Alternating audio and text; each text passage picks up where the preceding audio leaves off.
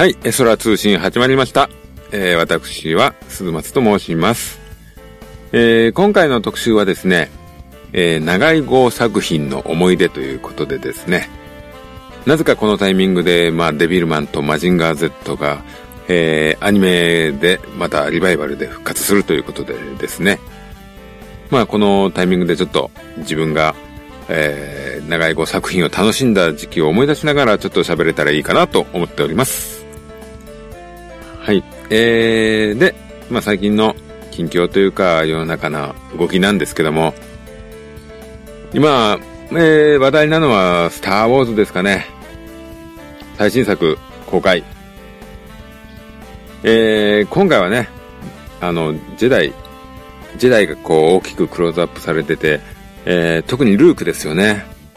まあ、スターウォーズといえばルークっていうところがあって、その辺がね、あのー、まあ、前回はハンソロを、まあ、ある程度メインというか、旧メンバーの中でメインな扱いだったんですけども、今回ルークになるっていうことでね、これは僕はすごく楽しみですね。やっぱりスターウォーズっていうとこの、フォース、ジェダイっていうところがやっぱりすごく大きなものを占めてて、まあ、ハンソロというのはもうキャラクター、人気キャラクターではあるんですけど、俺にとってはですね、やっぱり、このジェダイの、この崇高な、なんていうんですかね、かんあの考え方というか武士道とか、その、いうものにね、通ずるようなところがあって、ここがね、すごく、あの、自分を気に入ってて、そういう意味ではですね、その、ジェダイというものの、この扱い方っていうのがですね、その、ルーカスの手を離れた時に、なんかね、えー、ちょっと前のがあの、ホースの覚醒の時に、ちょっとなんか、ジェダイの扱いがなんか軽いのかなっていうね。もう、ね、カイロレンがなんか変な、弱々しい変なキャラクターなのに、フォースをすごい使えたりとか、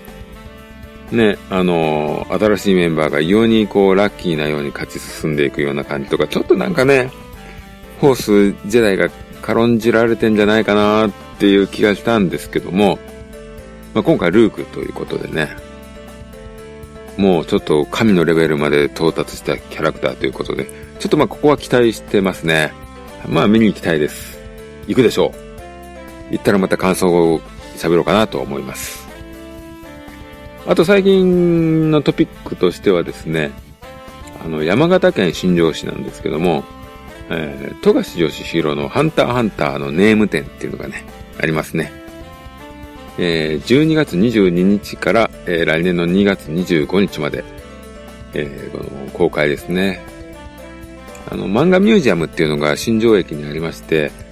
まあ、こちら入場無料なんですけども、まあ、なかなかね、そこまで行ける人っていうのは少ないかもわからないですけど、まあ、聖地巡礼ということでね、富樫ファンの方は行くんじゃないでしょうか。まあ、あのー、来年早々にですかね、あのー、漫画の方も復活するということで、期待してますね。まあ、私はきっとこれ見に行っちゃうと思いますね。まあ、新庄行きますんで、ちょくちょく。あとまた、えー、もう一本飛び込んできたニュースとしては、2018年の夏にこう、荒木博彦原画展っていうのがありますね。えー、去年仙台であったジョジョフェスも私行きましたんで、こちらもですね、超期待ですね。ま、どのくらいの、まあね、展示点数があるかはわかんないですけど、これはまあ楽しみにさせていただいてます。まああの、やっぱり原画ってね、漫画で原画の力っていうのはやっぱりすごくて、やっぱあれを見ると、やっぱり先生に対するね、考え方がちょっと変わっちゃうぐらいね、そういういい刺激になりますんで、多分きっと行くでしょうね。ということで、今回の特集漫画の方に行ってみましょう。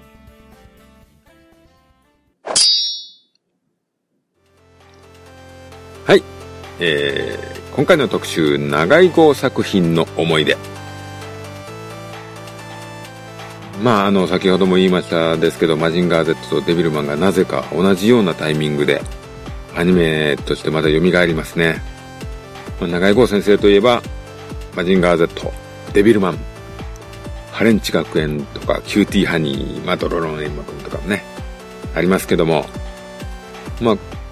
今となってはね、似たようなものを皆さん知ってるかもわからないですけども、当時としてはもうどんどん新しいものを、こう、開発していったというか、まあ、似たようなものは若干あったかもわからないですけども、こう極端な表現というか、はっきりこうですね、それまであったものの、はるか延長線上の先にあるような漫画をどんどん描いていった感がありますよね。ロボットモンとかはそれは鉄人とかあったんですけども、本当にこう、人が乗って戦う超巨大ロボットっていう、まあスーパーロボットっていうか、そういうものもね、やはりマジンガーが最初ですし、悪魔とか、あの、バイオレンスな描写での、本当に戦う、ね、グロテスクな描写とかはデビルマンがやっぱり、もうね、金字塔ですよね。はい。まあそういうところで、やっぱり若い頃には本当に刺激的な作家だったんで、その辺の思い出を語ろうかと思います。まあ今回4本、まあ取り上げようかと思っております。感想というかね、紹介というか。まあ本当にこれはね、もうベタなところで最初はやっぱりデビルマンをやっぱりね、取り上げずにはいられないですね。まあ、デビルマンはね、最初に読んだのは多分中2の冬なんですよね。まあ、その前にですね、うちの兄貴がですね、一つだけコミックスを家に持ってて、それをまあ、ちらちらっと見たことあったんですけども、やっぱりそれが気になってて、今度自分で買おうと思ったのが中学校2年だったと思うんですね。まあ、冬だったですね。こたつに入りながら読みました。まあ、これはそもそもですね、あのー、魔王ダンテっていうものがね、先にあって、それを、まあ、フォーマットにしたような形でテレビアニメの企画が進んで、それで、まあ、始まったような、同時に連載も始まったようなものなんですけども、まあ、テレビの方はですね、こう悪魔が人間の体を乗っ取って、まあ、悪魔の精神のままなんですけども、人間の世界に入ることによって人間の良さを知って、悪、あの、悪というかデーモンと戦うというアニメだったんですけども、まあ、漫画の方は人間が、人間に、えー、なんですかね、人間の方が合体させたんですけどね、自分に悪魔を。でも心は人間のままと。そうですね、こういう展開なんで、ですけども、やっぱり後半の、やっぱりあれですね、こう善悪がひっくり返るような、そういうところがまあ魅力というか、中二の僕にはすごく刺激だったんですけども、まあ、やっぱり展開がやはりね、少しずつこう、なっていく、こう、過激、過激というか激しい、ね、まあ通常の、まあ前半は本当にバトルものですよね。ただこう腕がもげたりとか、血がいっぱい出たりとか、そういうね、グロテスクだけどもかっこいいみたいなバトルものだったんですよね。まあ、そこからですけども、もう人間心理をついた攻撃をこのデーモンがし始めるというね、あの無差別合体。これによってですね、あの、誰がデーモンだかわからないというですね、人間心理をついた攻撃。もう、もうその辺がもう戦略性があってですね、まあ、その後もう大空襲、デーモンの大空襲があって、もう世界があっという間に崩壊してしまうと。まあ、それに翻弄された人間が、えー、悪魔狩りというか、するためにこう、すべての人間をですね、疑いってかかるような、もう人間はどんどん自滅をしていくんですけども、まあ、こういうね、話でも何が正義かわからなくなったり、もうこの戦い自体の意味がよくわからなくなってしまったり、こう深い部分がやっぱりね、当時は刺激的だった。まあこの、まあキャラクターの飛鳥亮っていうね、主人公は不動明っていう、もともとは可愛い、ひ弱な青年だったんですけども、これ、これが悪魔と合体して、こう目、目つきが鋭くなって、ちょっとワイルドな感じになるっていうね。まあ、それと、まあ、それを彼を、その悪魔と合体させた、アスカリョウっていうのがですね、まあ、なかなかの、こう、かっこいいキャラクターで、ニヒルなキャラクターで。でも、このキャラクターが実は的な展開なんですけども、やっぱりこの辺はね、やっぱりすごい、こう、導入が普通のバトルだったような感じから、こう、どんどん話のスケールがでかくなっていくという。やっぱこの辺のね、流れはですね、スピード感もまあまああってですね、やはりちょっと刺激的でしたね。ぱこれを読んだっていうことが自分にとってこう漫画の持つ力っていうか、それをすごく感じましたね。こん、こんなにことってあるんだっていうか、こんなに漫画が俺をこう、震わせるというか、そういうことを感じました。まあその辺があって、どんどん続けて長い号作品を探し出すっていうことになるんですけども、えー、次にちょっと進めるのが、スサノオ伝説。これはもう超能力者で、えー、普段は学生のスサ慎吾君。まあ、彼も、まあもともとは、まあまあひ弱な子なんですけども、この辺がですね、ウリュウレイというですね、まあ先ほどのデビルマンのアスカリョウのような存在なんですけども、まあウリュウレイというちょっとね、ニヒルな二枚目系の人によってですね、こう誘導されて超能力に目覚めていくという話なんですけどね。このウリュウレイはスサノオというですね、怪物のような、魔人のような、なんていうんですかね、かつ獣のような、まあちょっとあの、デビルマンに出てくるゼノンのような形ですかね。あの辺の、ああいうそのサノオを復活させて人類を滅ぼして、まあ選ばれたものだけの世界を作ろうというね、そういう野望を持って、で、そのえ、スサノオが宿っているのがスサシンゴというね、そう先ほど言った学普通の弱な学生が、その才能を持ってるというかね、秘めているということをもう知った上でこう導いていくんですけども。まあ話がこう、すごくこれもね、最終的に大きくなっていくんですけども、この漫画は割とそれまでの成長していく過程が結構面白くて、少しずつこう超能力に目覚めていくんですよね、スサシンゴが。これであの、途中であの、剣道部、佐々木剣道っていう剣道部の人と戦ってですね、もう市内が折れたのに、折れた市内で戦えるというね、ライトセーバーのようなオーラがこうですね、出て、それでまあ戦ったりするというですね。で、あともう一つあの、ボクシングで戦うんですけども、これもあの、相手のボクシングのゴーダっていうキャラクターがまあ、なかなか強いんですけども、スサシンゴの超能力で少し先を見れるっていうですね、能力で、あとはまあ、超能力パンチで勝ってしまうんですけども、まあその辺の展開がすごく面白かったです。超能力で、あの、スポーツに活かしてっていうね、こういう、こう目覚めていく感じがすごく面白かったですね。まあとえー、まあ、最終的にこの最初の方はこう少年マガジン週刊少年マガジンで連載をしてたんですけども途中でこう一回そのマガジンの連載は終了するんですけども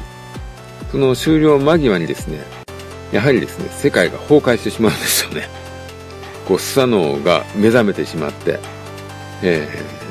ー、こう世界をもう滅ぼしていくとそういう展開になったところでこうマガジンの連載が終了してしまうというですね、まあ、そういうちょっと、えー、美味しいところで終わってしまうということがあったんですけども、その何年後かに、えー、他の雑誌で復活して続きが、まあ、できたんですけども、いかんせんなんかデビルマンの続きのような、バイオレンスジャックの続きのような、そういう、なんか他の漫画と同じになっちゃったようで、で、結局今のところ未完ですね、これね。まあ残念です。すごく途中までね、あの、週刊少年マガジンの連載のまでのところはね、はい、すごく面白かったんですね。まあ、ちょっとまあ、ちょっと残念ですけども。ただまあ本当にスポーツのところはエキサイティングですね。えー、続きましては、まあ、これあんまりこう記憶がね、非常に薄くなってしまって、あまり喋れないんですけども、四天童子。えー、あの、伝説の四天童子は酒のあれって書くね、字書くんですけども、これは手の、天の童子なんですね。ね四天童子。これはね、あの、鬼伝説を扱ってまして、まあ、その主人公の子が、鬼、鬼が、えー、ある夫婦に手渡した子供なんですけども、その子がですね、まあ鬼の子なんですけども、悪い、まあ邪教のような集団と戦うっていうね、ちょっと広くファンタジーのような。まあ、これはなかなか爽やかなファンタジーもののような。ただね、鬼の描写がやっぱり素敵ですね。長井剛先生独特の鬼の世界を作ってますね。えー、あの、主典通りの味方をする戦記と五記っていう二人の鬼がいるんですけど、この辺もね、なかなかかっこいいキャラ設定でね。こちらすごく綺麗に完結しています。長井豪作品にしては、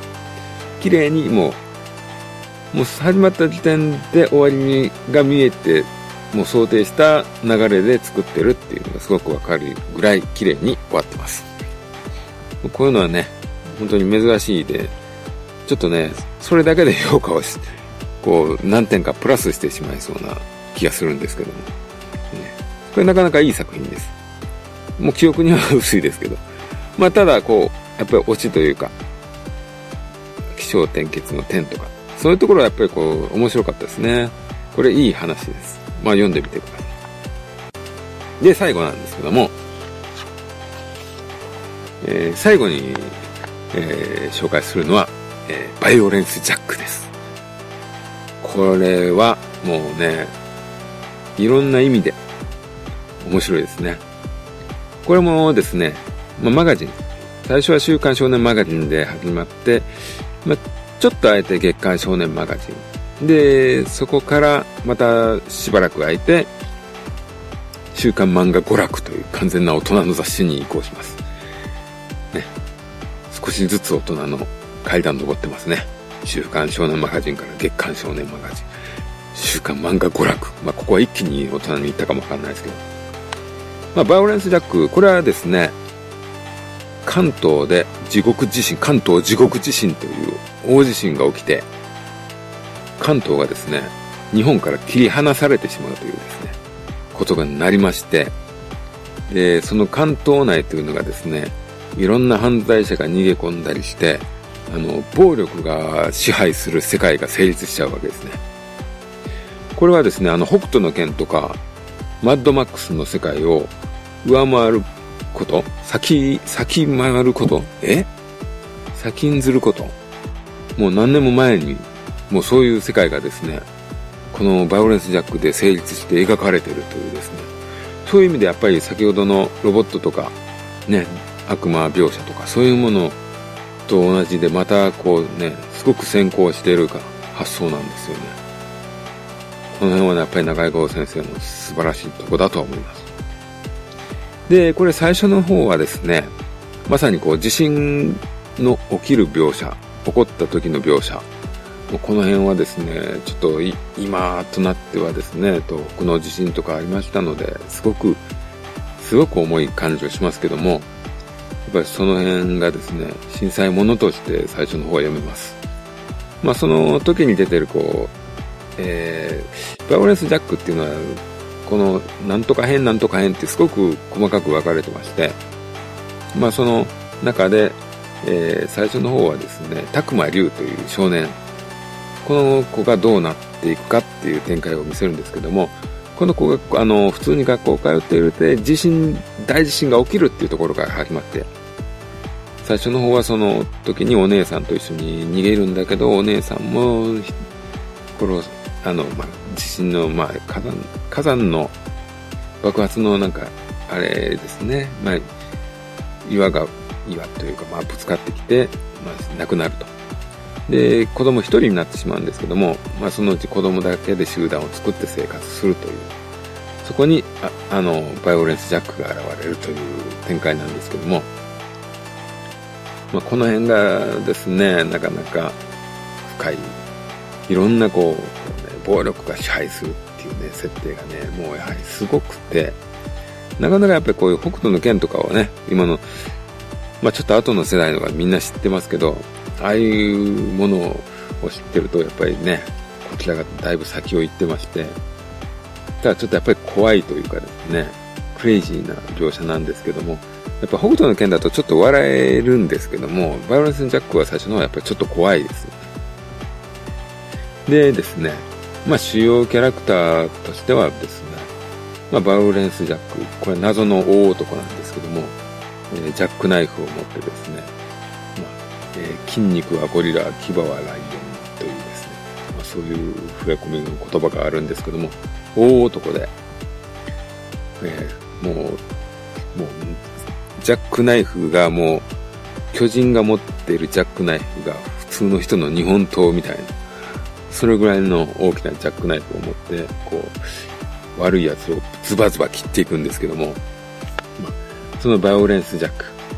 それとあとですね、敵対勢力のような、スラムキングっていうですね、これは鎧をかぶってまして、鎧、まあ、いわゆる戦国時代の鎧ですね。で、これを脱ぐと筋肉がありすぎて、え締め付けて、体を締め付けて死んでしまうので、鎧を着てないと生活できないというね。もう、このスラムキングもザンバ刀という馬を切る刀を持って、それでね、もう関東を支配せんとするね、もう武将ですね。戦国武将のような。ね、この辺がもう、ね。あの、敵対勢力の、まあ一番手なんですけども、それと先ほど言った拓磨龍という少年。この少年がですね、少年でグループ作って、こう、砦を作って、まあ一大勢力に、最終的にすごく勢力を拡大していくんですけども、まあこのキャラクターの成長の話でもあるんですね、バオレンスジャックは。えまあこの、このグループが、えー、後々こう大きくなって、スラムキングとかと勢力を分け合うというね。まあこの拓磨流は、まあ基本的には正義と。この暴力で進んでる世界を、まあなくそうとするような、まあ正義の心ですね。はい。まあその辺の勢力がありつつ、それとは別に、こう、早乙女問答、御堂達馬という二人組がいるんですけども、まあこの辺はですね、まあ好き勝手生きてる風来坊とか、まあ、あの、日本で生きづらくなったんで、関東に飛び込んできたというね、好き好んできたという、まあ変わり者なんですけども、まあこれはもう、ストーリーをこう引っかき回す、面白い存在ですね。はい。まあ、その他にもですね、魅力的なキャラクターとしてはですね、先ほど言ったスラムキングの息子でズババンというね、はい、ズババンというキャラクターがいます。このキャラクターが、まあデザインがね、私基本的に好きな顔してるんですけども、常にこう人肉ソーセージを食べてるというですね、非常に悪趣味な存在です。はい。ま、これね、本当に長い号漫画のオールスターキャストというかですね、オールスター漫画になっていまして、まあ、スラムキングとタクマリュウに関しては、まあ、オリジナルというか、この作品のための存在なんですけども、えー、早乙女問答、御堂達馬っていうのはですね、長井豪先生の、えー、その他の作品、学園退屈男っていう漫画に出てたんですね。で、先ほど言ったズババンも、まあ、それこそズババンという漫画、こちらに出てました。その他にもですね、あの、まあ、いろいろあるんですけども、例えばグレートマジンガーの剣哲也が一瞬出てたりとか、あとなんでしょうね、まあ、ゴッドマジンガーのキャラもいたり、あとですね、魔王ダンテから来たキャラクターとか、アイアンマッスル、スサノえー、ですね、あと、あばしり一家、キューティーハニー、国宝伝説夢必殺剣とかね、あと、まあ、四天童寺のに出てくるアイアンカイザーとかね、もうね、マジンガー Z も出ますね。デビルマンも出ますね。結構仮面も出ますね。ね。もうすごいもう長い号漫画のオールスターキャストなんですけども、やっぱこれはね、非常に楽しいです。ね。細かく編で言うともう、22部まであるみたいですね。第22部あ、これあ、あくまで娯楽編になってからだけで22部ですからね。これは非常にね、読み応えがあります。はい。僕ね、これ高校生の時にね、読んでたんですが、まあ、あのー、昼飯をですね、あの、安くあげてお金、残ったお金を貯めていくというね、その方式で貯めて、えー、2巻ずつ買って、コレクションしてたんですけども、高校生がですね、結構ね、この娯楽編の方はですね、こう、バイオレンスとエロの描写がですね、もう、たくさんございまして。もうあの時あの本屋の主人は、俺のことをどう思ってたんだろうと今になって思いますけども、まあそんなこと気にせず楽しんで買いますね。ガンガン読んでました。この中でですね、やっぱり面白い買ったところはですね、やっぱりあの、少年マガジンの最初の方は全部読んだ方がいいと思いますね。え特にやっぱりね、滅亡編、東京滅亡編、関東スラム街編、この辺はもう重要ですね。あとはですね、えー、エルドラド編。ここはね、やっぱり読むべきでしょうね。エルドラド編は、やっぱりこの今後の早乙女モンド、御堂達馬のあれに関わってきますんでね、存在、それもそもの意味に。ここはやっぱり捨てがたいですね。あと、娯楽編の方で進めるとしたらですね、えー、第5部ハイパーグラップル編。これがですね、アイアンマッスルっていう漫画と凄ノ王の漫画のキャラが出るんですけども、ここはエキサイティングです。非常に面白いですね。これに出てくる凄ノ王があの、先ほど紹介した学生の凄ノ王が、えー、大人になった感じのデザインで出てくるんですけど、これかっこいいです。非常にかっこいいです。あとはですね、第8部、えー、黒金の城編。これ完全にマジンガー Z なんですけども、えー、黒人のジム・マジンガーの上に、カブトコウジ君が肩車で乗って戦うというですね、あのー、笑えます。